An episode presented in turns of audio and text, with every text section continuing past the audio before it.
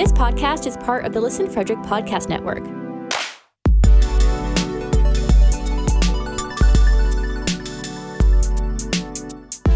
To learn more, visit listenfrederick.com. Welcome to the Big Sci Fi Podcast, where our gang of sci fi fans will boldly go where few fans have gone before. Okay, not really, but we'll have fun discussing and interacting with our favorite shows and films from all over the sci fi universe. We love Trek the most, but our love for Trek means we have a great appreciation for sci fi in general. Join our panel of sci fi fans from all over North America and beyond as we share our opinions and thoughts on this deep and incredibly diverse genre of storytelling. Our mission here at the Big Sci Fi Podcast is to entertain and have fun, so you'll hear all types of views in a light and fun atmosphere. If you love sci fi, this is the perfect space station for you to dock at.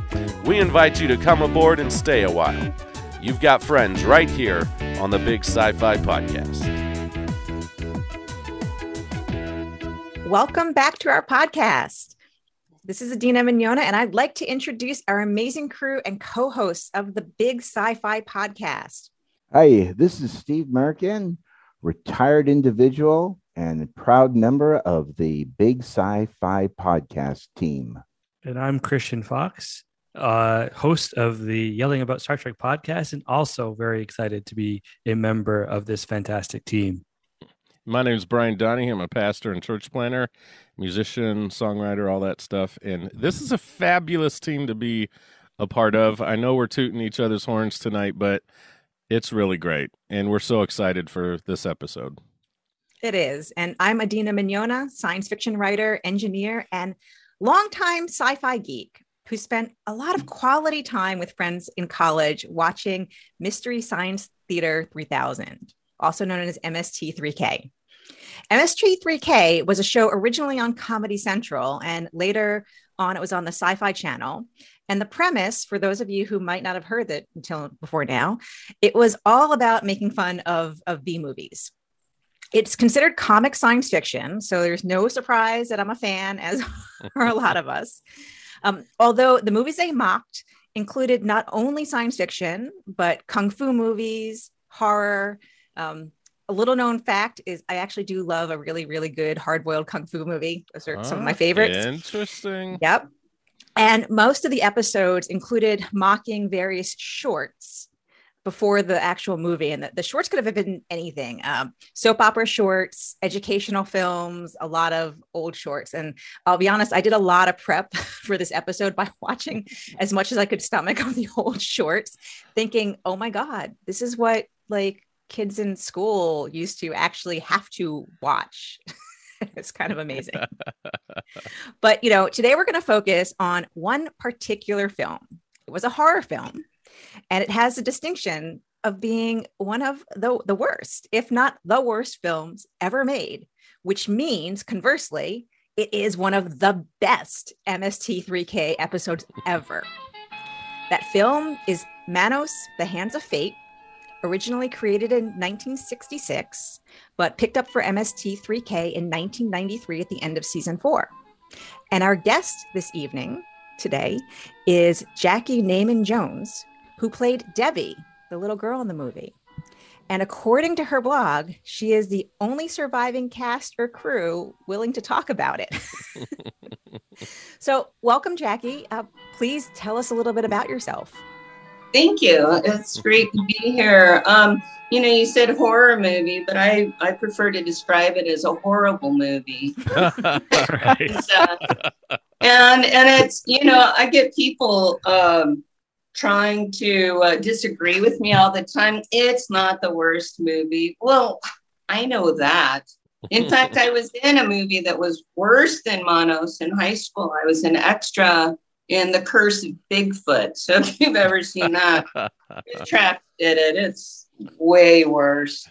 And uh, yeah, my whole family was involved in Manos. My my dad was a community theater actor, and and Hal Warren, who created Manos, was in a play with my dad, and John Reynolds, who played Torgo, was in the play, and the hmm. you know, it's like all the males in Manos Hands Play Fate were part of this play, Henry IV, which my dad played the lead.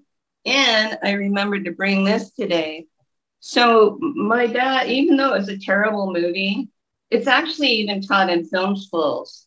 It's Wow. everything not to do in filmmaking. That's amazing. And so, you know, I'm not the only one that recognizes it's really bad. But um, my dad did a lot of theater and he always played the lead. I mean, he was R.P. McMurphy in One Flew Over the Cuckoo's Nest. He was um, King Arthur in Camelot, Don Quixote and Man of La Mancha. I mean, he did all these big roles. Well, for the play Henry IV, he played Henry IV. And uh, he actually won Best Actor of the Year award in 1966, Oh, the same year Manos was made. So, you know, it's not just about the individuals of any film, it takes a whole team to make a movie like that. yeah. Well, being used, that's interesting that you said that it's used in film schools as, uh, you know, an example of what not to do. That's actually very interesting and in itself is a very meaningful uh, uh, use of the movie because, you know, Yeah. in any, I think, career or any just domain, knowing what not to do is a very important thing. So that's, I think that's a, that's really neat. yeah. Well, and the other thing that makes mono so bad is that um, by the time Mystery Science Theater found it, it was a copy of the copy of the copy. I mean, I looked for it once I got into high school, and this is pre internet, but I started looking for it and I'd finally given up. It took 27 years for them to find it. And then I found out later that it had played some West Texas drive ins and had gone some places. But um, so it's like watching it through a dirty screen door. And then in uh, 2015, this young uh, film student, filmmaker, uh, Ben Solovey, actually found the original work print that had gone through the camera in 1966. I mean, by accident. He was a film buff, he was into restoration of old films, and he saw these on, um, on eBay and he saw a couple titles that he wanted. And the guy was in San Diego, and I think Ben was in Tennessee at that time. But but he said he wanted these titles, and the guy said, "No, you got to take the whole box." So he got it, and when he went through it, he found those 16 millimeter work prints, and it wasn't even titled "Manos: The Hands of Fate." It was the previous title, which was "Fingers of Fate." Oh, and he actually recognized what he had. And uh, then he did a Kickstarter. He raised $48,000 to restore it. I'll be darned. wow. Did it frame by frame by frame. Wow. There was like yellowed, um, you know, tape for the editing. I mean, it was like a 10 hour editing session. they did the whole Mm. film, you know, and, um, and it was just filthy. And so then when he showed it in the, I got to go to El Paso, the very first premiere, public premiere of the rest, restored version was in El Paso, Texas, where the film was made. And it was at Plaza Theater, which was across the street from the original theater where it had played, which no longer existed. That theater didn't exist in the 2000s. Mm-hmm. Wow, packed audience. And then if you move forward in December, I was a special guest for the Mads Are Back online show because they decided to show Manos for their Christmas special. and they, Makes I mean, sense. you know, for a movie, That's amazing. such a family film. and um, so they invited me to be their guest and it was amazing it was um, i've met frank and trey several times in person and in fact frank has often apologized for being the person to discover Manos to begin with and um, you know we'll get to this but i wrote a book about it and Mm. joel wrote the prologue to my book and i've met him but for the December show, they showed the restoration of Manos. So they riffed the clean version and it was so funny during that. At one point, Trey said, Well, now I feel bad for making fun of it. Oh, movie. It's not better. You can, but you can see the mistakes so much clearer. And then you can see the things like when the crew was getting frustrated with Hal and started testing his powers of observation. And there's a there's a scene with my dad in the house holding his arms out, the master, and curiously, and, and you can see the beer bottle behind him or when he when he catches Torgo's hand on fire and Torgo runs off into the desert, you can see the can of lighter fluid. Mm. So there are a That's couple of things you you mentioned there. Um, you know, so well, one, you wrote an autobiography about Mhm. about your experiences, and I did read uh, I did read Joel's uh, introduction, and then I read the little uh, the first bit uh, from yours, and it was there's several interesting things there. One, you were describing the whole concept of you know, so before you it happened. Um, before 1993, you had just been looking to see if you could find it because to you this was a, a just a, one of your childhood family memories that you just wanted a Yeah. copy of. Yeah, it was the best summer of my life, hanging out with my dad. Mhm. That yeah, that's neat. And then to find out that your you know, so your dad was a, a fan of MST3K before Yeah. this, and he just happened to stumble upon it. That is an amazing story in. Story. Yeah, hey, Yeah, he- hey, look, look, that's me on TV. Oh my God, I can't believe it. Yeah, he said he uh, he was, um, you know, I think it was a Sunday, Saturday, Sunday. It was on Comedy Central, and he was watching MST, and and uh, he was just kind of napping in his easy chair. He was living on the coast of Oregon, Lincoln City, and I was in Northern California with my husband, my young son, my first son, and and my dad calls me up he'd been watching Mystery Science Theater, kind of dozing off, and then he heard some familiar music, and he opened his eyes and saw himself, and he was just in horrid fascination. Mhm. so weird. That's got to be such a, a surreal experience. After 27 years, you know. yeah. So he, he watched it, and as soon it was as, as it was over, he called me, and he said, "You'll never believe what I just saw." So I knew it was on Comedy Central. I immediately turned on the television because I remembered they had an 800 number at the corner of the screen, and I was shaking. I didn't I didn't know what to expect, but it was the only lead I had in Mhm. my life, you know. So I called the number, and if you can believe this, an actual human answered the phone, one eight hundred whatever, and and and, and it was this guy. He said his name was Matthew, and he just happened to be in the offices that day. He said he was in the HBO offices in downtown Manhattan, and he just happened to pick up the phone. I mean, this is one of the first miracles. right. And then he says, uh, Oh, well, that's a second miracle because Frank almost passed on it. He thought, I can't, we can't do this. You can't rip this movie, you know? That's what he was thinking. But so, so Matthew says, or I say, You just show this film that I've been looking for my whole life. My entire family's in it, you know, Mm. dog. And, and uh, is there any way I can get a copy? And he says, Well, what was it? What's the title? And I told him. And then there's this long pause, and I'm standing there. I was shaking. I, Yeah. I thought, well, I thought we'd been disconnected, or worse, that he'd hung up on me, and I didn't know if I had the courage to call again. Right. And uh, there's so there's this long pause, and suddenly he goes, "Oh my God, are you Debbie?" That's I- incredible. That's great. I was stunned. I'm looking at my phone. What? And he said, You know, that's our favorite bad movie here in the HBO offices. And I just had it on my desk last week.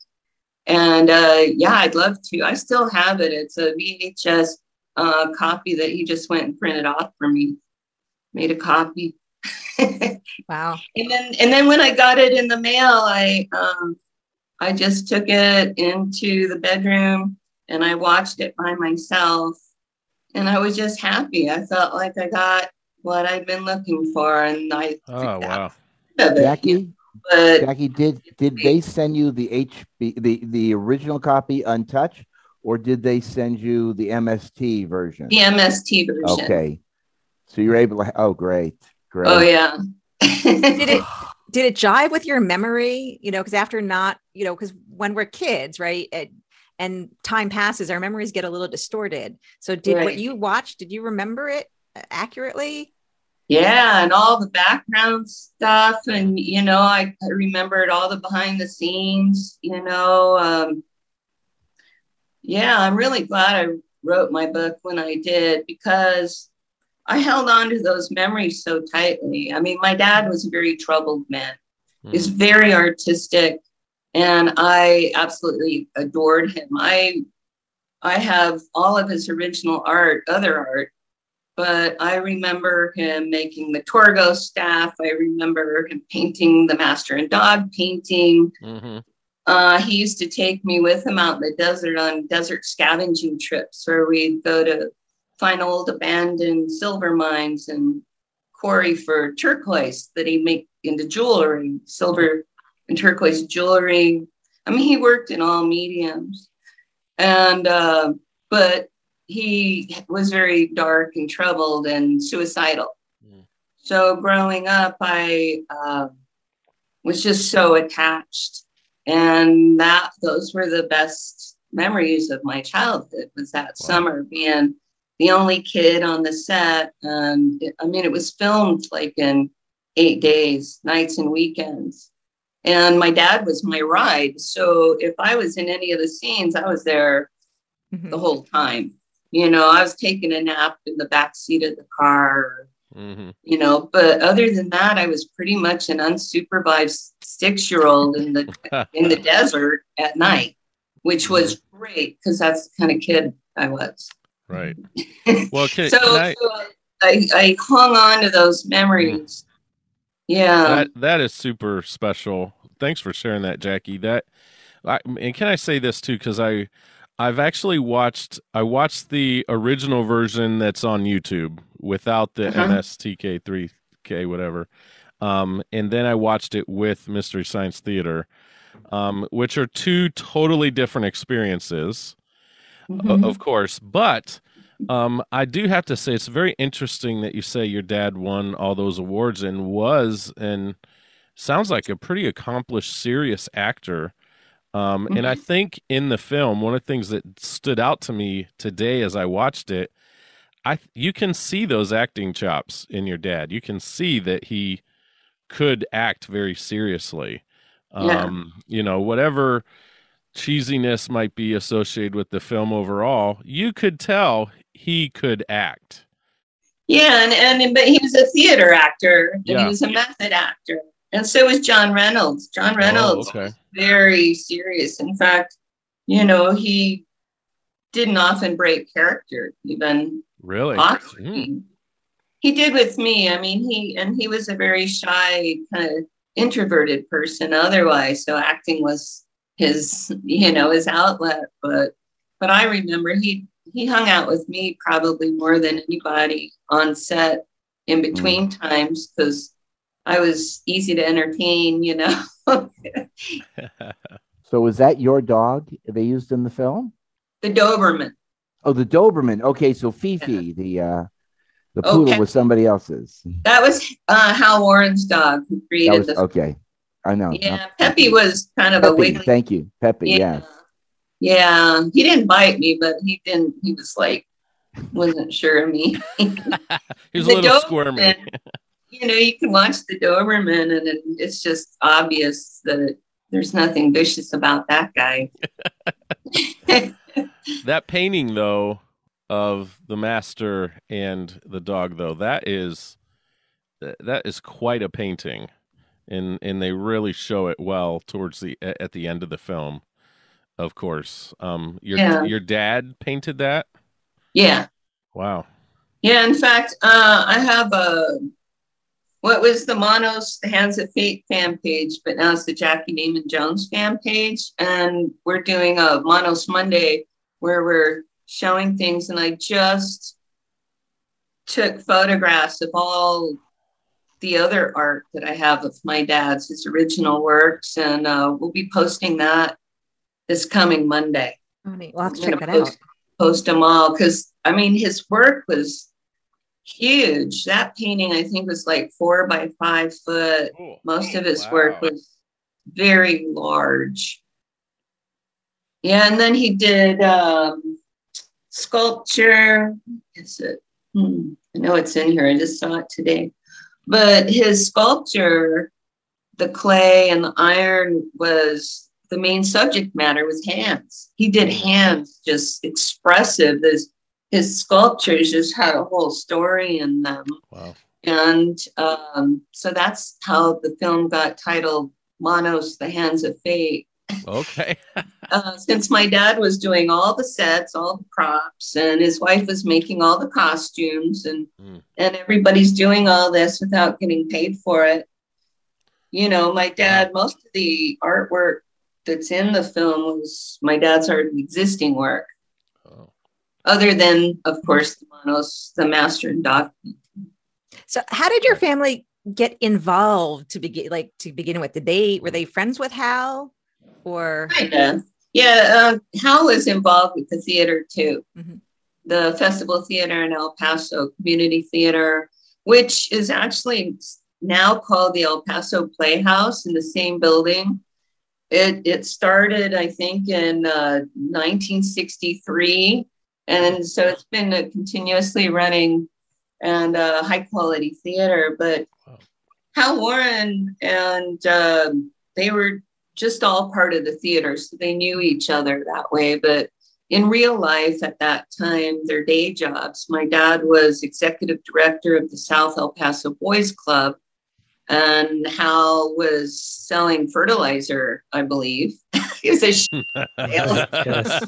All right, let's not do a transition from what he did to what he made. Okay.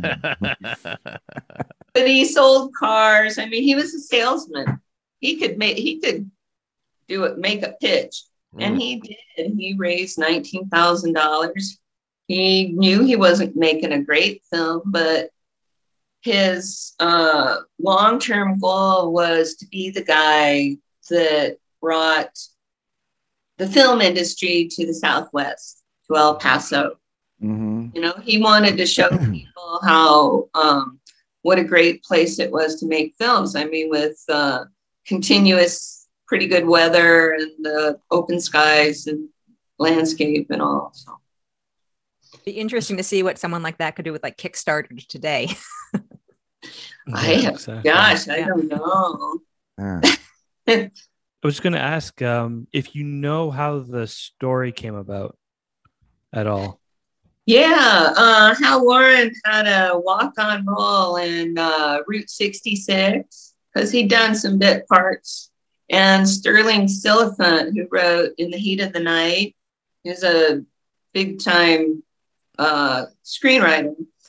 Hal had uh, met with him, you know, like I say, he's a salesman, so he wanted to talk to this guy. So they had coffee in a coffee house, and and um, Hal's daughter substantiates the story as well. But apparently, Hal was talking to Sterling and said, um, you know, anybody can make a movie. Even I, I can make a movie. And then he wrote down his idea. He'd had an idea uh, already working, and he wrote down his idea on a napkin in the coffee house. And that's how the whole thing kind of took off. But even after Manos, Hal had already had another screenplay. I haven't seen it. I don't know if it exists Hmm. anywhere in the world, but it's called uh, Wild Desert Bikers. And he tried to raise money, but after the failure of Manos, and I'll tell you, the premiere was pretty embarrassing for everybody. and uh, so Hal wasn't able to raise money for his next his his wild desert bikers. Who knows? You know Mhm. what he Uh, could have done. Jackey, uh, is there, and this is going to be the holy grail of things, is there a script remaining from the original film? Or is it Um, all long gone? I'm trying to think. I, you know, right now I'm going through piles of family boxes and I'm sorting things and I'm finding so much stuff. I'm finding all these um, uh, photographs for uh, promotion from all these plays he's been in. You Oh, know. I mean, wow. Yeah. I, I found, I just recently found a stack of his scripts with his lines all highlighted, like One Flew Over the Cuckoo's Nest and Our Town, and, Hmm. you know, Oh, all yeah. these amazing plays. And uh, so who knows? Um, I may very well find it. That would be amazing because I wouldn't be. because I- y- you you have to believe that when you know when when he when he wrote the script when when uh, Harold wrote the script, I mean he he really must have thought this you know he was making you know much like you know, the infamous film The Rooms. He thought he was making a really good movie, and he Well, I- wanted it to be good, and Yeah. it just gonna want it just became what it became, I guess. Well, and that's one of the things I think that makes it so loved and so relatable is because these people had no experience doing film. You know, they they were using a rented camera that was uh, shot 32. It was a wind-up camera, it shot 32 second shots and silent. So the whole thing had to be dubbed as well. Oh, that makes You more answered sense. another Okay. question. Thank Yes, you. synchronicity and uh, you know synchronization between sound and and uh, plus they're out in the desert they don't have the lights i mean some shots were were lit with the headlights from cars there was all kinds of stuff you Wow. know i mean that was true indie film yeah. and uh, the camera, like I said, it was rented. It was called a Filmo 70, which was actually used to do uh, the war footage of Korea and Vietnam. Oh wow. Okay, so my question, so I've got a question then. If it was that hard to shoot things, did you ever find out the rationale behind cutting back to the couple that was getting?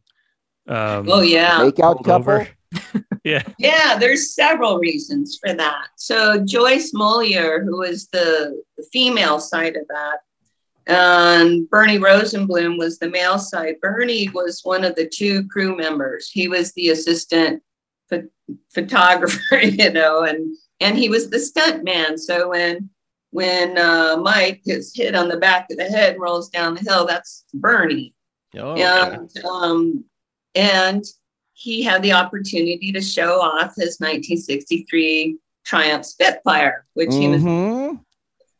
But the other thing was Joyce had during the during one of the re- few rehearsals they were doing the wife wife wrestling scene, and it's speculated that somebody tripped her on purpose, or maybe it was an accident, but Mhm. she broke her ankle Wow. and then- Yes. could not play one of the wives and to so to placate her hal created these other scenes but the other reason for it was um, not just to placate her but he really needed to fill it out to make it feature length i mean you can tell that by the eight minute opening driving scene Right. Yes. Well, I, I would tell you the Mystery Science Theater boys had a lot of fun with that. Oh, Oh, that's dear, look at that. Yep. Oh, that's Wisconsin. Oh dear. Oh, look at that Yeah. over there. Why, you know, Manos, the hands of fate.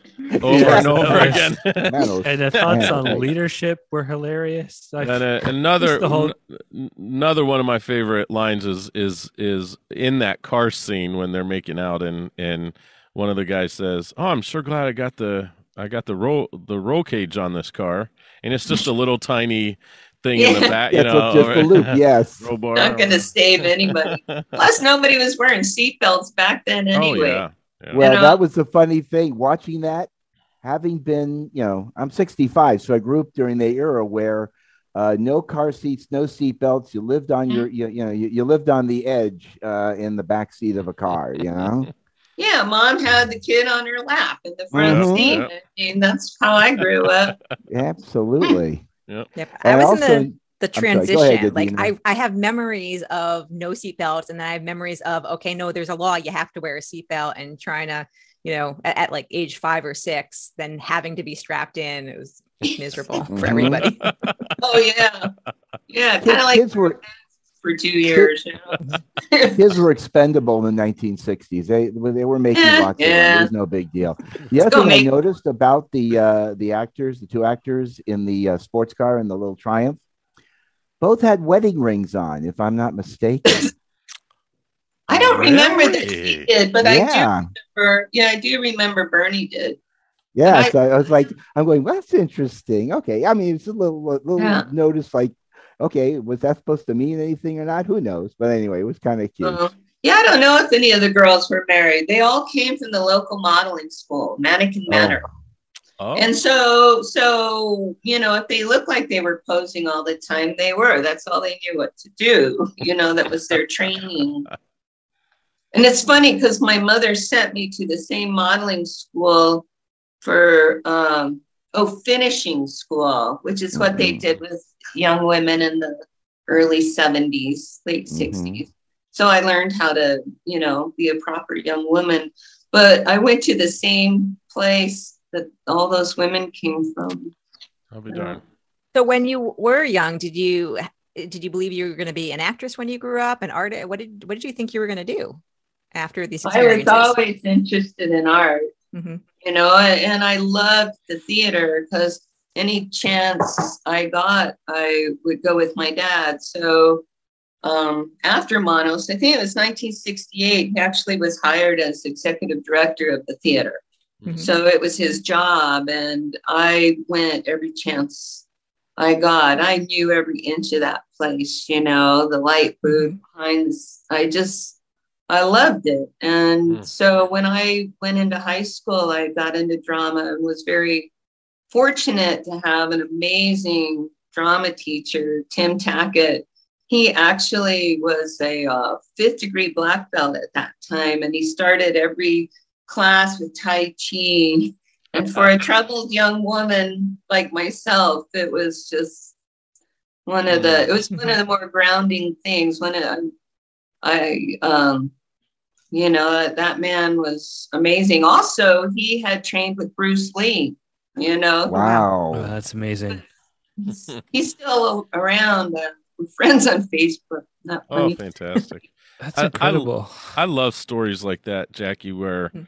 it's I- I'm amazed by how people influence other people and Mhm. how how people of influence in our lives c- tend to catch us at just the right time when we need something a little extra or special or we need just someone to believe in us or sow something Yeah. into us Mhm. so it's sure. i just love stories like that hearing hearing you say this this uh, a, a acting coach who did tai chi really helped ground you and helped helped you you know be more secure with yourself in that that's that's Yeah. fantastic He really did. And then uh, following in my my dad's footsteps and my, and my mom's, I mean, she was a teacher, but she pretty much made all my clothes when I was a kid. She made my little Debbie's dress. She made the wives' dresses. I still remember my parents laying that black fabric and the red out on the Hmm. living room floor and designing that master's robe. And um, on my Etsy site, I see my dad didn't get the painting or the robe back. Hal took those home with him. Mhm. And uh, don't know what happened to the Torgo staff, but apparently Hal put that on his living room wall where it lived. so in his living room, he had the master dog painting, and and he wore the master's robe every Halloween. And I think his son Joe still wears that robe. It still exists. I've seen it wow but I decided a couple years ago to um, recreate them. I have people asking about them. So I tell people I make them just the way my mom made the original because she taught me how to sew, and I'm a pretty good seamstress. And so they're signed and numbered. And uh, oh cool tomorrow I'll be finishing number 39 and shipping it off. But I make them custom sized. So I made one for a guy in England once who's six foot eight. Oh, Big. Oh wow. fabric. And then I made one for a woman in Georgia who's four foot eleven. So That's my sister. So- She's four foot eleven. Perfect. Does that mean we need four of them? Is that what we're thinking? Mm. Oh, and then I- I, I also recreated my dad's master and dog painting. I've done it several times. I did Really? it for it's cool. I did one copy for Manos Returns, the film that I produced and starred in. Debbie, six, 50 years later, and uh, and then I made another copy that I sell prints of on my Etsy, and um, and then I just started an online Mystery Science Theater painting class. Um, Chris Gerbett, who produces the Mads Are Back show and the Mary Jo Pehl show online, uh, I had been thinking about doing online painting classes because I've been doing those paint and sip parties for like seven years.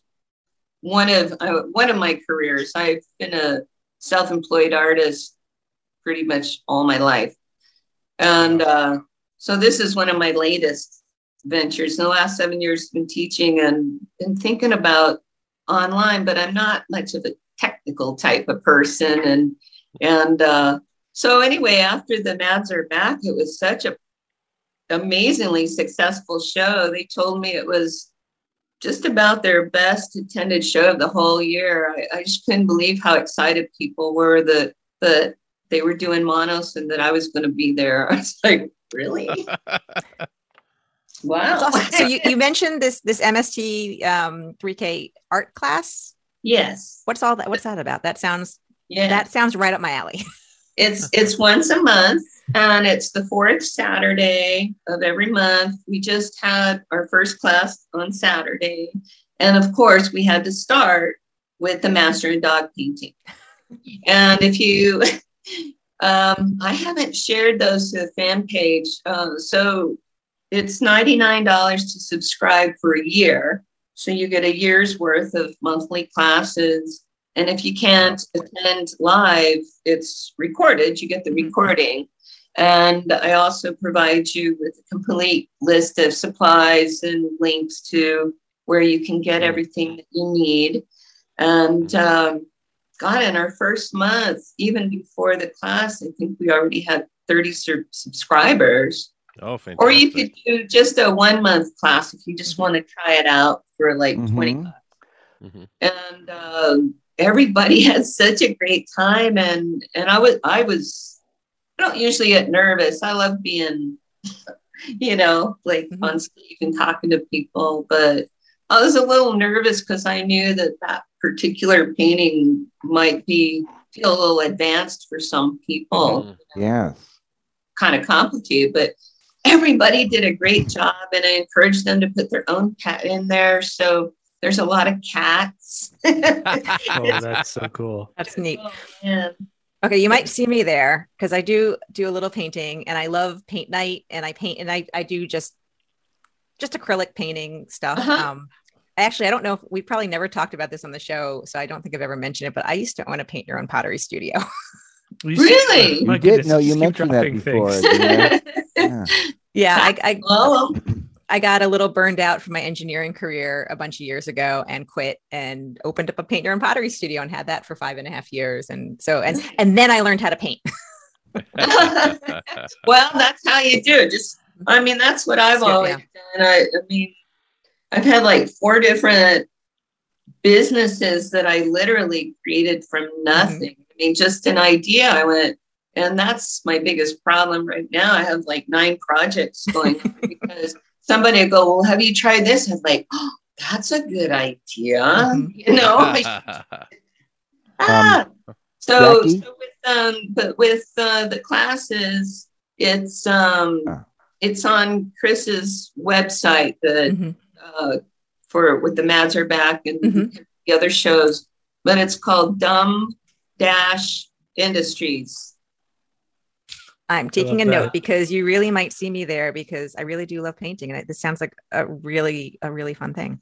So is Well, it also tell for ya- beginners? oh yeah I yeah take it because all I the- would love to get into that, but I've not All been levels. successful at painting. oh hold on oh you're Okay. NFT fans oh, I gotta move this. I gotta. I've been I've been cleaning my studio all day. I walked in here and went, "This is a reflection of the inside of my head." And um, I see what you're pulling out. next month's class.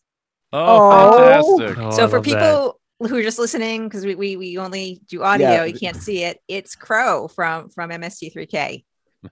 Crow the Yeah, robot, then- which is one of my favorite robots. And then we're going to do polls every month. And I mean, you know, we've already got a whole bunch of ideas uh, to go off of. So then people can choose what we're going to do next. I mean, everything from Gamera to Mitchell to Godzilla.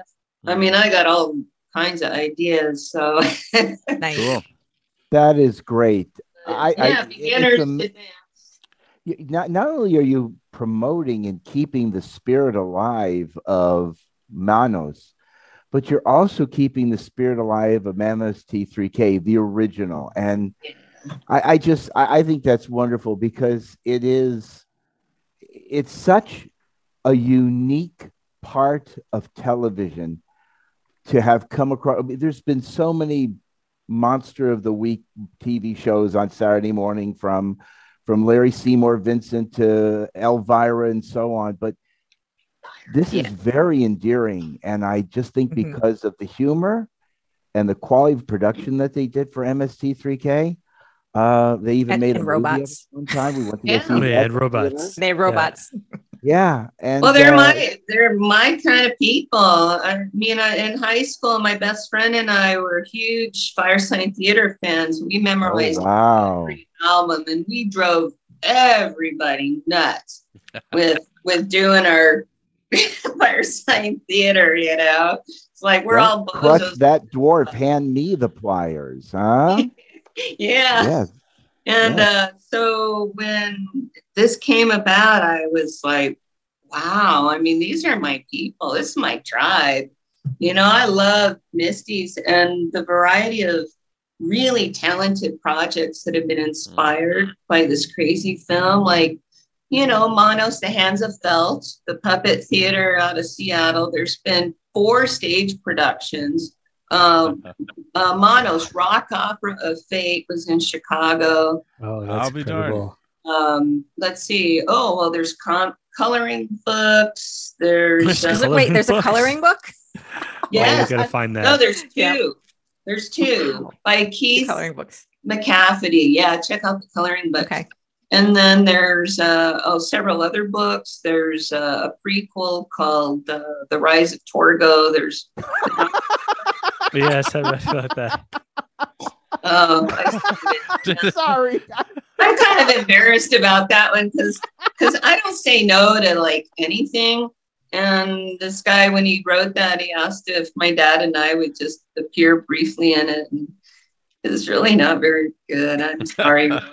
I love Torgo so much. Oh, and look at this. I mean, great. this is the lady on Etsy. She did a nesting dolls. Wow. Here's oh, here's Ah. me, little Debbie, baby nesting doll. my whole family. That's fantastic. Oh, Uh, I mean, just so many amazing. Uh, oh, yeah. Um, the Nintendo style. There's a couple video games. There's trading cards. There's a dice game. Oh man. I mean, I can't even tell you. There's so many. Oh, and then I'm on a project right now. So you got to look this up. You got to look up the official trailer for the Debbie, I mean, the Manos Chronicles. Uh, we've already found a distributor, and uh, our poster is going to be released soon. And I can't remember his name. but The guy who designed our poster for the Manos Chronicles also did uh, Spider-Man poster. I mean, he's done like so. He Cool. just Mhm. he just happens to be a big fan and said, "Sure." That's amazing. and all this came out of because of the MST. yeah. I mean, before MST, Manos was in hibernation and no one knew anything about it or even cared about it.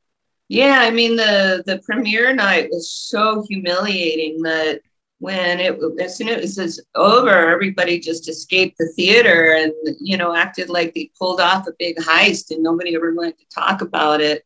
Hmm. And then it started showing up I understand, in some West Texas drive-ins and Mhm. late night TV. But it was, you know, it was like the third movie on Horror Night movie, the one where you're trying to get everybody to go home. Unbelievable. It's it's such a cool story. It is the whole, you know, I'm, I'm always fascinated by how things are made and created and the fact that your whole family was involved. A- All that stuff is is amazing. And even just uh, doing some research for this, you know, learning a little bit behind the scenes of MST3K, which I had, while I had watched it in college, I never really thought too deeply about it at the time. Um, so one of the homework assignments I gave the crew uh, was to to watch some of the shorts and possibly pick a favorite. Does anyone have a favorite short they want to talk about? I think the version that I saw had a short of the car dealership. The hired? Yeah. Yeah. I Mhm. think so. I so only seeing that one, it was just hysterical. I don't know. I just there's so much to unpack there, but, but that one was a lot of fun. I I mean, correct me if I'm wrong, but the whole purpose of that short was to be to train people how to hire someone or how to get Yep. hired. Well, it I was, think- I think, done as a Chevrolet promotion, how to hire people to be salesmen for Chevrolet because it think was it was. sponsored by them. Okay. Oh, okay. Okay. Okay. I'll be darned. hmm Well, it was interesting too in that the in you know you had you had the adult son talking to his father, and they were reminiscing and bemoaning how you know young men of that day just didn't know how to work like they did growing up. You know, um, and Isn't so that what we say about millennials these There's days? that, But yeah, it's that- yeah, yeah. We we The same thing, just different generation, but same. I remember I took a, a history class and it was basically like we talked about how every generation would say the previous generation was better and the new ones don't get how to do things properly.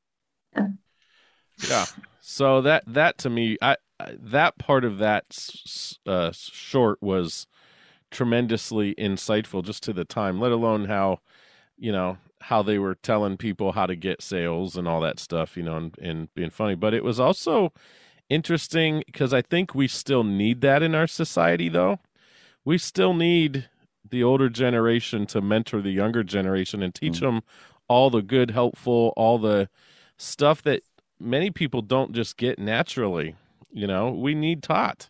And so i mean i'm not a i'm i'm a couple years too old to be a millennial uh We're Gen told, X, so- so, smack in the middle of Gen X. Mhm. so so um but i do think i was impressed like man you know maybe this taught some men to really find some younger men to sew into and help along in life you know Yeah. But Mhm. we have could've. YouTube now. You know, we, we've got all the YouTube, ev- anything you need to learn, you can find a YouTube video yeah, on it. it's so amazing. It's Mhm. crazy. we- We've Yeah. got, pl- we've got plenty of content. Yeah, I also just couldn't get past like because I know it was the time, but Mm-hmm. it was just like you must teach men your men had to do this thing, and it was like the implication was only men could be leaders, Mhm. and that was it. right There was no Uh-huh. other Mhm. option. It's just like, oh, okay, Yep. Well, this is very dated. that's you know that's what kept me from really watching a lot of the shorts was because of the the very traditional gender roles i could Mhm. not stomach um Oh, I, I really had a hard time watching a lot of it Yep. even to the the point where there was one I, I think i watched a little bit longer than others it was um posture pals it was for young youngish kids on how to have good posture but the Mhm. way that they talked about and johnny here he's interested in having good posture because he's going to be an athlete and jane here she wants good posture because she's going to grow up to be beautiful and it was very even that was Oh, like yeah. too cringy it was very very very cringy oh interesting Uh, Adeena, if you want to cringe, no i don't You just talked about. Oh, thank you. Um, then you should watch Body Care and Grooming. oh i skipped that one because i knew i was not Oh my gosh, Body Hair and Grooming. I need to look that one up. How so they there is we, we Yeah. could put a link there is like a whole there there's a couple youtube lists that are like all of the they're all of the Mm. shorts all in like one Mhm. playlist and i also found there is a again on Tor.com they have a ranking of you know their uh you know rank them from best Oh, or from best to worst Mhm. and the interesting thing is in their ranking, they did describe what the short was about, but also the counter narrative of the riff, what that story was about, and then pulled out some of their favorite quotes for, from them too. So it's a really, really, really good Mm. summary of the shorts if anyone's interested. Sorry, you just mentioned Tor.com because you're the only other person that I know that has ever mentioned it because I love their stuff. And I like read a lot of the rewatches for like Trek. And I just do that at lunch. And I've been doing that for like oof, four, three or four years now. Yeah. Well, I mean, it was just nice random that, that I fan. random that I came to it. You know, I found that article We're- with them. But we're mentioning uh, links and stuff, and we do want to make sure too that we have all of Jackey's links will be in our Mhm. podcast notes too, so all, all of our listeners will be able to access uh, all of her stuff, and we'll put as much on there as we can, Jackey, for you, uh, so people can reach out to you and and see what you're doing and support you Yeah. and um, stay caught up too on all the cool stuff you're doing. When I say on the fan page now that we have that set up, I'm trying to funnel everything there so that even Very I good. can find it. That's smart. That's smart. but I Mhm. just wanted to say real quick, Steve, you mentioned Elvira, she did Manos on her show once. Oh Uh, my goodness. A few years ago, we were both uh, special guests at Crypticon Seattle, and uh, I connived a way to get over there and say hi to her and introduce myself. And I, it was just one of the most thrilling uh, celebrity meetings I've ever had Hmm. because once she realized who I was, she seemed she was just as excited to meet me. It was great. Oh, that's that's neat. awesome. So what? What that- year was that? What year was that, Jackey? I That think happened. that was like 2018, but I understand she's a guest this year. And Hmm. although I live near Portland, so I'm only like three and a half hours from Seattle. And uh, I'm going to drive up there because I'm in two of the films that are in the film festival. And Mhm. I just have so many friends that I haven't seen in a while. And then I heard, I think she's a guest. So I'm going to, oh, neat. I'm going to make sure I get to say hi again. She, So- she's remarkable. She is absolutely remarkable. And, and we used to watch her live here, Quinn, because it was done locally in LA, her show. Yeah. And it was, you know, she's really something else. And I mean, we should all look as good as she does it as as long as she's been around. She's still gorgeous. I Yeah. mean, wow. Cassandra Peterson. Yeah. Mhm. Well, that Mhm. that makes me wonder too, Jackey. Are have you been surprised um, by maybe other celebrities of note or other people uh, that have said, "Man, I really like Manos, the hands of fate." Like you know, get kind of get that celebrity um, excitement when they meet you or talk about the film. Yeah, I mean, some of them they don't maybe know about it, but once we get into a conversation, they then there's a fan like uh his name um Juan Garcia. He was in Breaking Bad. He was like Okay. like the one of the gangster guys. and uh we were both guests at a Southern Oregon convention not so long ago and our tables were near, near each other and I was like whoa, I know who that guy is. So uh, during some quiet time, we started talking, and next thing I know, he comes over to my table and he's asking me all these questions, and I see him over there with his agent, who is also his beautiful wife, and he's laughing and he's pointing at me. so, so I mean, I've. I've met I've met some really cool people. In fact, uh, there's a lot of yeah. We just posted a bunch of pictures of some of the wonderful celebrities I've met. Like I told you, my dad played R.P. McMurphy in One Flew Over the Cuckoo's Nest on stage, and uh, I got a chance to meet. Um, oh dang! I just went blank on his name. He was one of the patients that was kind of like catatonic, and Hmm. and he's been in uh, so, quite a number of films. He's got a strange uh, disease that he doesn't grow hair or fingernails, and He has He's- a very tall, long face. I know, Yeah. I, I know who the actor you're referring to in the film. He always kind of has Yeah. that gloomy look on his for right. He plays. Yeah. But I got a great picture with him. He was really happy to meet me, and uh, and what a wonderful guy! Just such a gentle, just deeply intelligent human being. I just had a great talk with him. Great. Jackey, have you been invited to go? And you just mentioned about seeing the other actors. Have you been invited to go to some type of you know a Comic Con or some events like that? Like, yeah, because I would go to the Star Trek conventions. You'd meet Mm-hmm. the actors, they'd sign autographs, you have a chance to chat with them, and yeah, yeah, yeah. Have you Yeah. done those type of uh, sh- events, Yeah. and where have they been? I've probably done maybe 10 of them. I mean, I've been in, God, I can't even remember. Um, you know, yeah, I honestly, I can't remember. I've been at Seattle Crypticon a couple times, but I've been all over the place. I got to go to the Chicago Music Box when they showed the restoration of Manos, and there was an event there at the same time and my book had just come out so i traveled around doing some book signings and uh, this last year i mean besides covid but i had some other health issues myself and uh, and all these other projects so my goal right now is um, i'm preparing for next year i'm i'm really ready to hit it and people have been giving me lists and names. And so um, I'm getting myself organized. I plan to do a lot of traveling next year. Awesome. Awesome. Go for it. Yeah. That's going to be fantastic.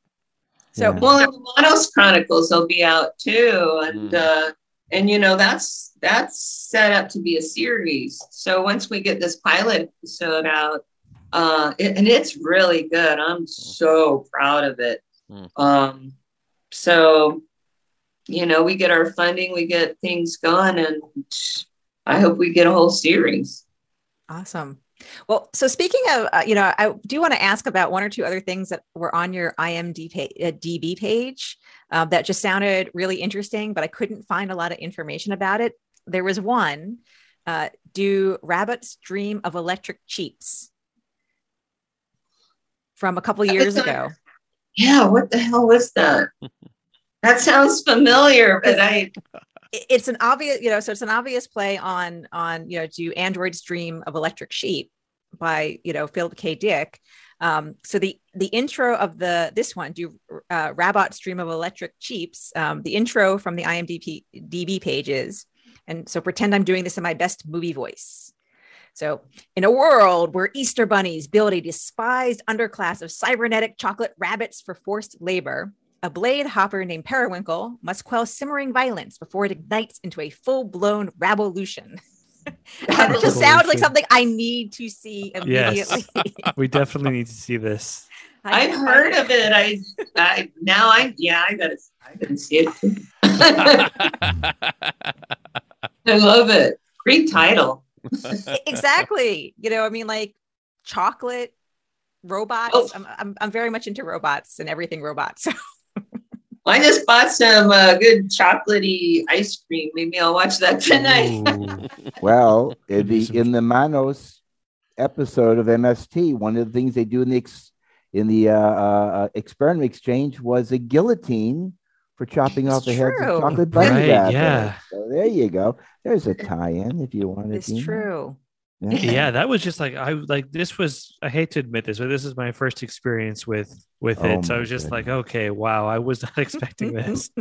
I've heard so much about it. I also didn't know that there was like a seemed like a fairly like in-depth story behind why he's doing all of this. It's just like okay Mhm. wow i was not expecting that either.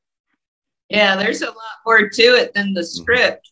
Yeah Um, you know, oh, another thing is um, my dad, my parents had gone to Texas Christian University in college, and my dad studied and became a minister. That was his first job. And so playing the, the cult leader, he did it very much as he would have played a, an over the top minister. But the, the speech, his big speech, oh God, oh Manos, God of primal darkness, that big speech, my dad actually wrote that himself because uh, Hal had him just standing there and walking around imperiously without any dialogue. So my Oh my dad wrote that so he'd have something to do. And many people have said that's the best part of the whole script. So I think I want to ask some some final questions Mhm. um, in this this last segment of our show. Uh, so, you know, Jackey, what advice would you give to seven year old Jackey as she was about to play Debbie, knowing what you know now? I know, no. It's funny. I'm taking online uh, online acting classes now, learning so much about character development. but for, to a seven year old, I would say, um, don't be shy. Just go for it. Yeah, that that sounds great. Um, mm-hmm. So if you could pick one superpower, what would it be? Superpower. Mm-hmm. Ooh, I almost said one, but I had that no. it sounds horrible. oh, uh, to be able to uh, just disappear when, I, when I need some time to myself and not have anybody wonder where the hell I went. That's a good one. Right, I like yeah, that one a lot. useful. and then my final question is olives, yes or no? Not particularly. That's okay. That that's okay. They're not for everybody. I don't mm-hmm. agree, but I agree. I understand. My granddaughter, though, she'll open a can and she'll just eat them like popcorn, you know. yep, me and my older son. And by by the way, I just looked up the official trailer for the Manos Chronicles. It does look very interesting, oh, and you look great in it, Jackey. I, you know, I'll tell you something too that just blows me away. I said had some uh, health issues. I actually had uh, some seizures in mm. October, and I'm oh. actually recovering amazingly well. But last April, I had a silent seizure. They didn't know really what it was. They didn't know what to call it. But then the neuro- I told the neurologist I was going to Yosemite to film this thing in like three weeks, and she's like, "I strongly advise you not to do that." And I went but it's all about me. I mean, I'm on hmm. 45 pages of a 60 page script, mm. you know? So I had to go.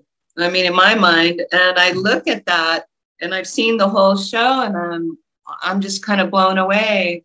I was so intent on doing this.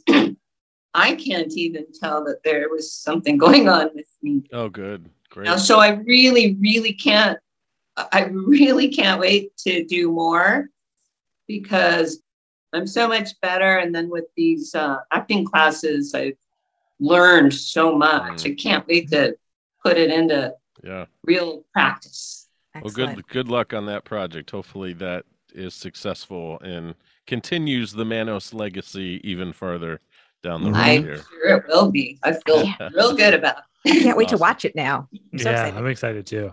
I actually want to go look at the trailer after this. Yep, I'm, I'm right after yeah. we're done tonight. Yeah.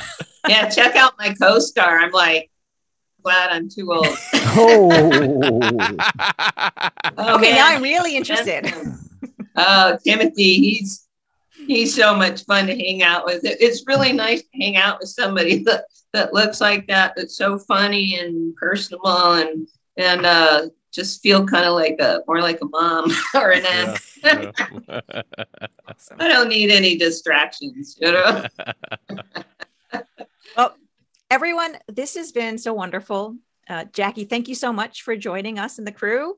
Uh, mm-hmm. To our listeners, like we said, we'll include links to where you can learn more about MST3K, watch clips of Manos on YouTube, watch the trailer for the Manos Chronicles, read Debbie's blog, her book, and more. Unfortunately, this is the worst part of the show. This is a time where we need to sign off and get back to our lives. But before we do that, Steve, you're going to let us know what next week's discussion is going to be all about. You know, we've been very lucky. We've had we've had already two guests. The first one was Tommy Kraft, who, much like Manos, did everything to make his own film, Star mm-hmm. Trek Horizon. And now we've had yourself, Jackey, and you've told us a story about making Manos the Hands of Fate, the involvement, everything that went through the process. Next week, we're going to be honored by having our guest, the great Doug Drexler. Doug is everything about Star Trek. He has been involved in every one of the TV series, he's been involved in the movies, um, he's involved with the new uh, the third season of the Orville, and he is what I like to say the coolest guy in science fiction, and it's just an honor to have him next week. So, but this has been truly an enjoyable mm-hmm. interview, mm-hmm. Jackey, and you've shared a lot of background about making the, the movie. And thank you so much for joining us today. Thank you. Yes, thank you. Yes, thank you very much. And thank you, everyone, for listening. Remember, listeners, we would love to hear from you about what you think of our crew and podcast.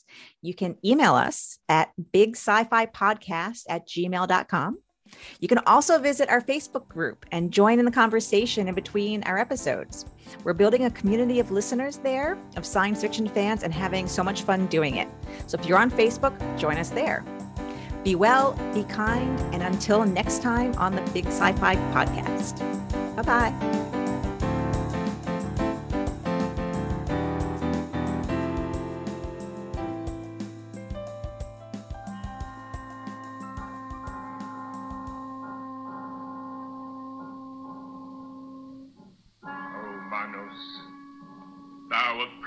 Darkness, thou who dwellest in the depth of the universe in the black chasms of night.